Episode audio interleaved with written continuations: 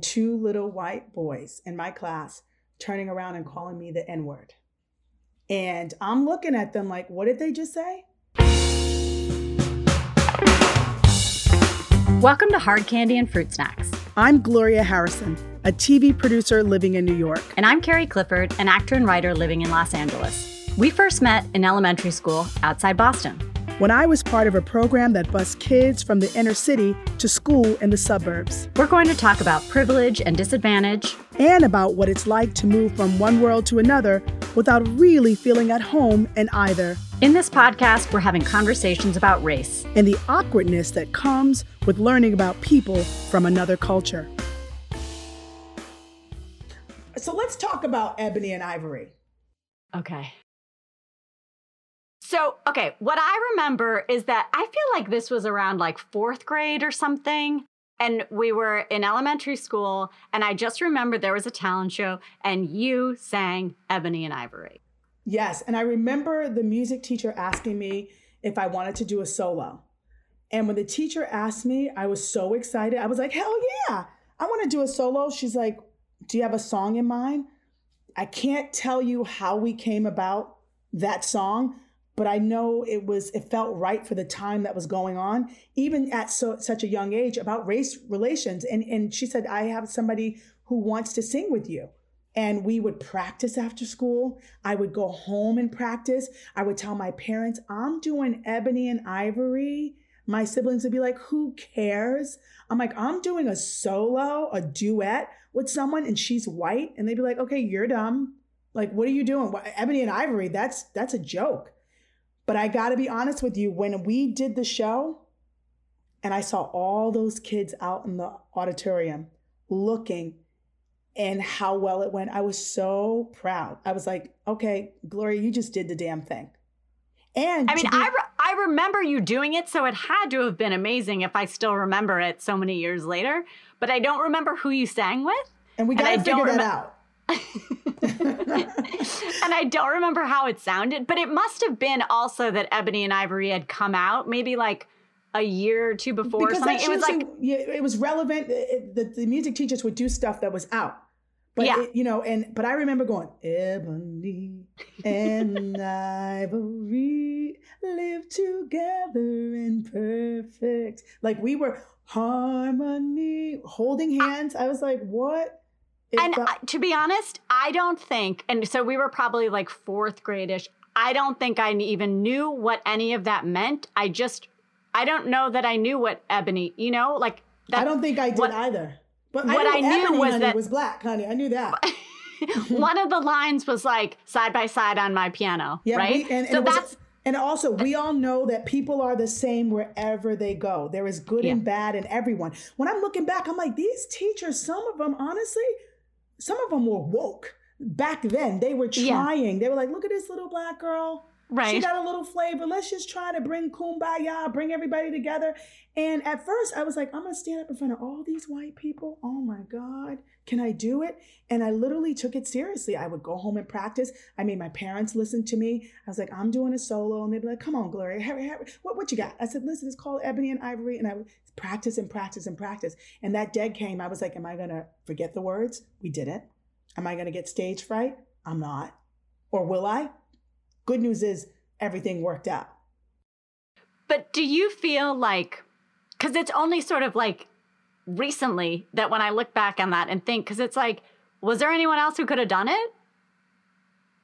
You know, I mean, it was sort of like if we're because they're not going to have two white people do it, or actually, maybe they could have.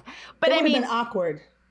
But it wasn't like between you and someone else. I think it was like, all right, they knew that Gloria had a great voice. What would be great for her to sing? Oh, Ebony and Ivory, because Stevie right. Wonder does it. exactly. But honestly, as we got older in high school, I think there were a couple of METCO students that could sing. And I remember when I auditioned, they auditioned too. And, and yeah. that brings me to the Wiz. Like when I went to check the list to find out if I made it, I mean, I was doing the happy dance. I said, right. I not only made it, I'm going to be Dorothy. What? Yeah. You yeah. know, so as I got older, I think there were kids, METCO students, that had talent, but it wasn't a big pool to choose from. You know what I mean? Right. No, so, I'm so, not saying that mm-hmm. there weren't other talented kids, but it's yeah. just sort of like, you know, I don't know. It wasn't, yeah.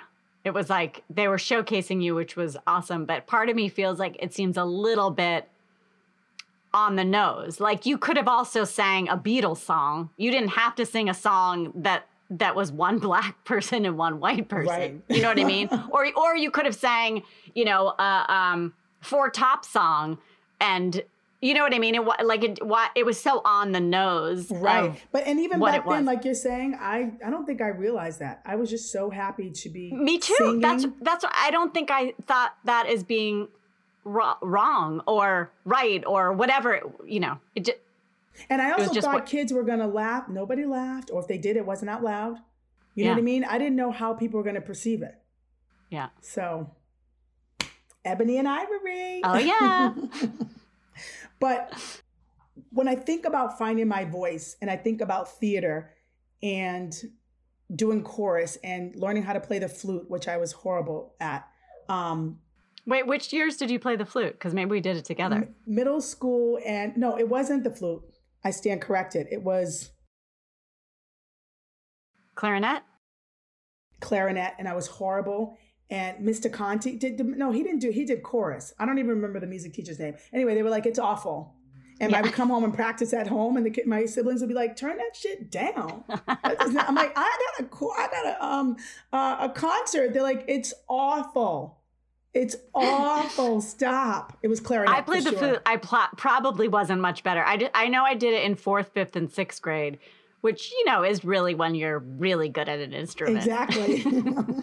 so uh, when I kept telling you, when I said earlier, and we teased to me finding my voice, I don't know that I've said this to you before.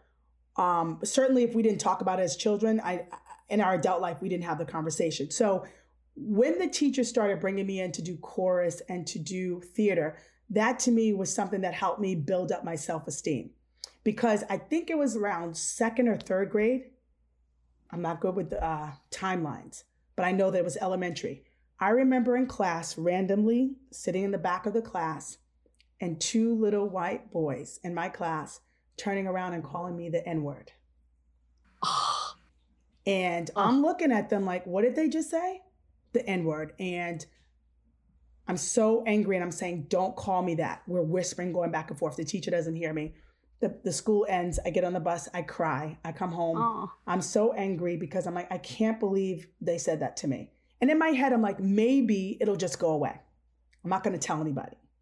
Wait a couple more weeks. The same two boys whispering it again. The N word, the N word. Then I said, don't call me that. Why? What are you going to do? So I'm not going to lie to you. I got up and I hit them. Good. Okay. So the teacher turns around. She only sees me hitting the kids. So guess right. what? I was put into detention. Right. She said to me, Gloria, why did you hit them? And I said, Oh, ask them. They know why I hit them. Again, not telling the teacher what happened. Right. And they're crying. I don't know what happened. I go, Oh, you know what happened. Tell her what happened. Would not speak of it. They wouldn't say what they did, and nor did I. So I did detention. By this time, my parents are called. It goes away. I kid you not, probably like a month or two later. I'm at recess, I think. I get into the same incident with the same boys. It carries over into the class. They're still saying it. This time, I pick up a chair and I go after them to hit them. They grab me, they take me to uh, the principal's office. My mom had to come up to the school. They said to my mom, We wonder if your daughter has behavioral problems, if she is um, maybe bipolar, if she has oh emotional problems. And she's like, Gloria, why would you throw a chair at somebody? I didn't raise you like that. What are you doing hitting someone? And she said to the teacher, Why didn't you tell me this when it happened? She was like, I was just trying to work with Gloria. I was just trying to get her to communicate. She goes, No. She goes, um, Gloria. So I went home, and I'll be honest with you. And I know it's a podcast, I can't say it. She goes, I'm going to whoop your ass if you hit another student. I'm going to uh-huh. whoop your ass if I get called again to the school because you don't know how to behave. She said, Why are you doing that? Now, meanwhile, I'm going to church every Sunday. I'm involved in the, the, the, the community. I'm, you know, playing, I'm on a bowling league when my parents take me with my siblings. So I don't see any of this behavior. I don't mm-hmm. watch my parents. There's no domestic violence, there's no nothing. But I felt like nobody could hear me. And I knew the word that they were saying to me was horrible. She said, Tell me why you're doing that. And I'm like, I can't. Mm. She said, Tell me why. I said, Mommy, Mommy, they call me a nigger. Ugh. She goes, Why didn't you tell me? I was like, I was afraid. Why did she get back in the car, go back to Wayland, talk to the teacher, and said, Here's the thing I'm not saying my child's an angel, but if you're going to allow these kids to call her names, that is beating down her self esteem. That is messing with her. And, and you know what they said to me? She goes, My daughter doesn't have a mental problem. She's not bipolar. She said, I teach her to be respectful. She said, But if you're going to keep doing stuff and no one's helping you, I also teach her to stick up for herself. You know what I mean? So the teacher was looking at her like, Are you telling me that you're saying it's okay for your daughter to hit somebody? She said, What I'm telling you is if you can't fix this, and I'm coming to you now that I know this, then my daughter's going to take care of it herself. I mean, they saw that as a threat, right? They were like, What, what, what? What I learned in that moment was I had teachers helping me to find my voice, be it theater, be it singing. For the first time, they even brought a counselor in. They said, here's where you are not wrong. You do not deserve to be treated this way. You do not deserve to be called names. What you have to do is figure out a way to communicate your feelings. If you tell the teacher and she doesn't do anything, then you go to the principal. You know what I mean? There's somebody here. You go to a METCO counselor. There's someone here who can help you. And my mom said to me, Gloria, you know, we will never, ever scold you.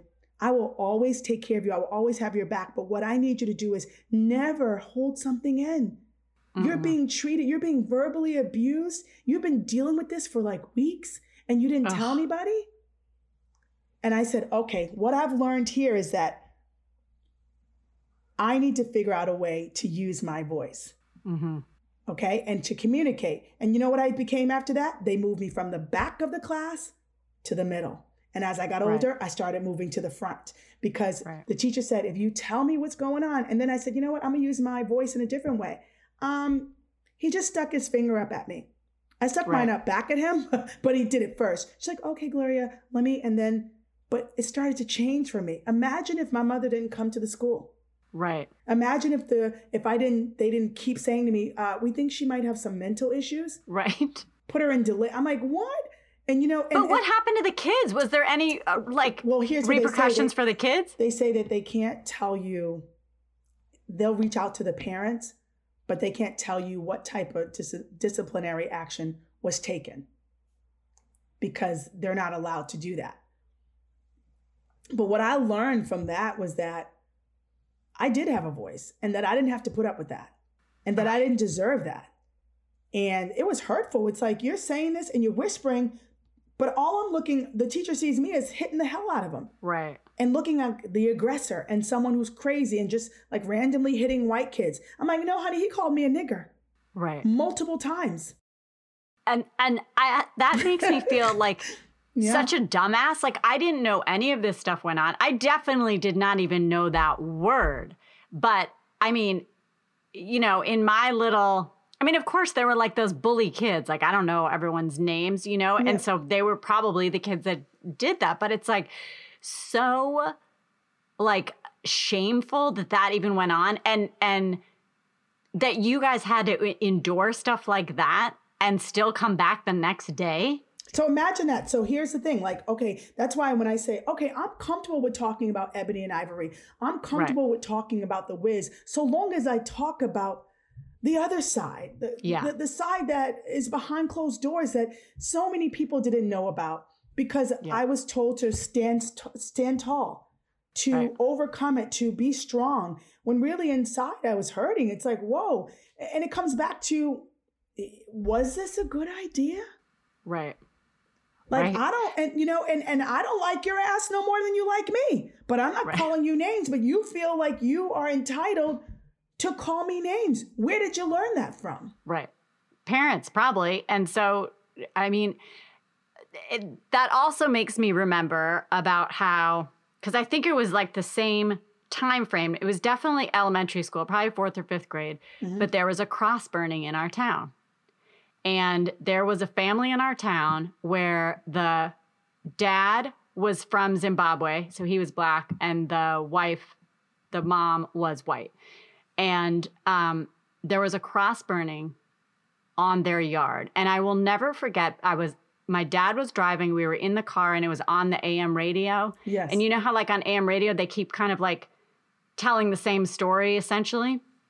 And I didn't know what that was. I didn't know what that meant. I didn't know anything. And my dad was like so upset and so triggered and so just like did he explain did to you what happened? Did he say he just said it was a cross burning and i didn't know what that meant and to me i associate a cross with church or whatever i didn't mm-hmm. know what that meant that it was burning we knew the family because we actually went to church with the family so maybe that's so maybe that is also why i associated the cross with the church so i didn't even really know that it was like such a terrible thing and then um come to find out once they finally figured out the kids who had done it, and I think it was teenagers or like late teens, one of them had the same last name as me. Wow. And so I always felt shame. I, had no relation, um, but I always felt shame that someone with my last name did this thing that maybe at the time I didn't know the significance of and I didn't know how terrible it was but obviously getting older i knew the significance. And i mean it was just like such a terrible thing. And even when i think about it now because you know we didn't grow up in like the south. Like we grew up in a pretty evolved uh liberal yes um, exactly. massachusetts you know and that stuff still happened. And so the fact that like i know that happened and then now you're telling me that people like use the n word it's like it's just i guess there's no escaping it. Like it was it was all there. No and you know what else too? Even though uh, massachusetts was liberal and the those school districts seven districts that volunteered to take on this busing system some of them were liberal not all of them even in those right. towns so it's like you here you are privileged neighborhood they're keeping their children as they should in a bubble they have right. no idea of what's going on in the real world because although it's better than the south Massachusetts is one of the worst in terms of racism. Right. If you can believe it. And think of my parents coming from South Carolina, Virginia, moving here for a better life, only to find out that, you know, it's it's subtle. Right. It's like um I feel like they're dealing with snakes in the grass. It's not as obvious as in the South, but it's still there. And some of it's right. blatant. Question for you. When you were younger, do you remember any kids using the N-word?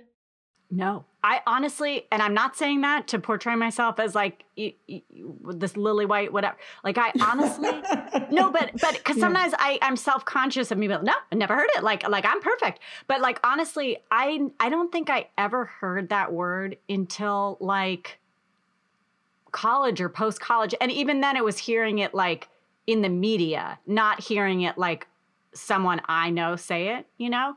Um, but can but I can I can I say this to you? Yeah. This is and looking back, this is what I I think was going on. And it's just my perspective. Yeah. So when you say the group of people, Gloria, that I hung out with, we never talk like that. So that right. was that group of people. And if you talk about our class being, I think you said about 167, 165, right? Yeah. So however large your group was, maybe it wasn't going on in your group.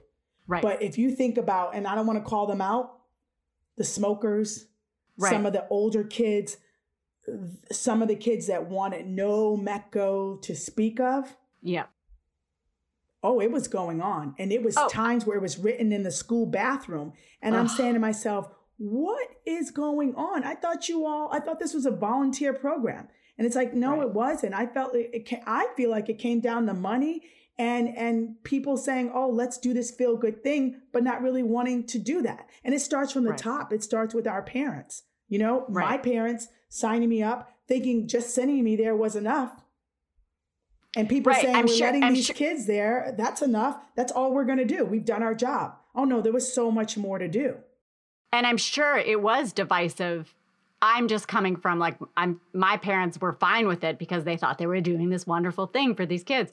But I'm sure there was other parents that were like, "Uh-uh, let's keep our town white." Right. you know, or whatever. And let me say this to you. When when you say fine with it, fine with it to the extent of let's let them come, but none of them mostly most of the parents didn't mix and mingle. And it was hard because they're working and other parents are. Oh, exactly. saying That's what I, no, yeah. and I'm the first to say that. Like, let's that's fine. Let's let them come. I mean, they're not going to come to my birthday party, but you're fine to go to school Oh, how about this? town. They're not going to come to my house. They're not Right. going to come to my house. We're not doing Right. sleepovers. We're not hosting. We're not hosting Right. those black kids. We don't know where they're from. We don't know where They might they've steal been. stuff. Right. Yeah. Did you like the voice? Finding my voice? Yes. You should have I, face. seriously, I'm I like devastated. Like, I feel like, I- I- obviously, like, I can't take, it's like the white guilt that your daughter's talking about. I can't take the burden of someone else saying that, but I still feel like somewhat responsible because when those white kids called you the N word, I take ownership too, even though I don't even know who they were. I probably wasn't even friends with them, but still, they did that. And I take, I feel shame about that, even though I had no part of it. So let me ask you this. Is it just you and I who take responsibility? Because it's a lot to take on someone else's stuff, and we should never give someone the power. But the fact that we do is very interesting. And I wish more people took some responsibility. Right. We obviously can't forget to talk about uh, The Wiz. And that Oh, was in high mean- school. You mean our high school that was 99% white put on the Wiz? Yeah, we should probably talk about that. You've been listening to Hard Candy and fruit snacks. with my mom, Gloria. And my mom, Carrie. This episode was produced by Frank Valita, Carrie Clifford, Gloria Harrison, and an ACL joint production. With the music by Alex Skolnick Trio. Check them out at alexskolnick.com. Tune in next time to hear more from our moms. Thanks, Thanks for for listening. listening.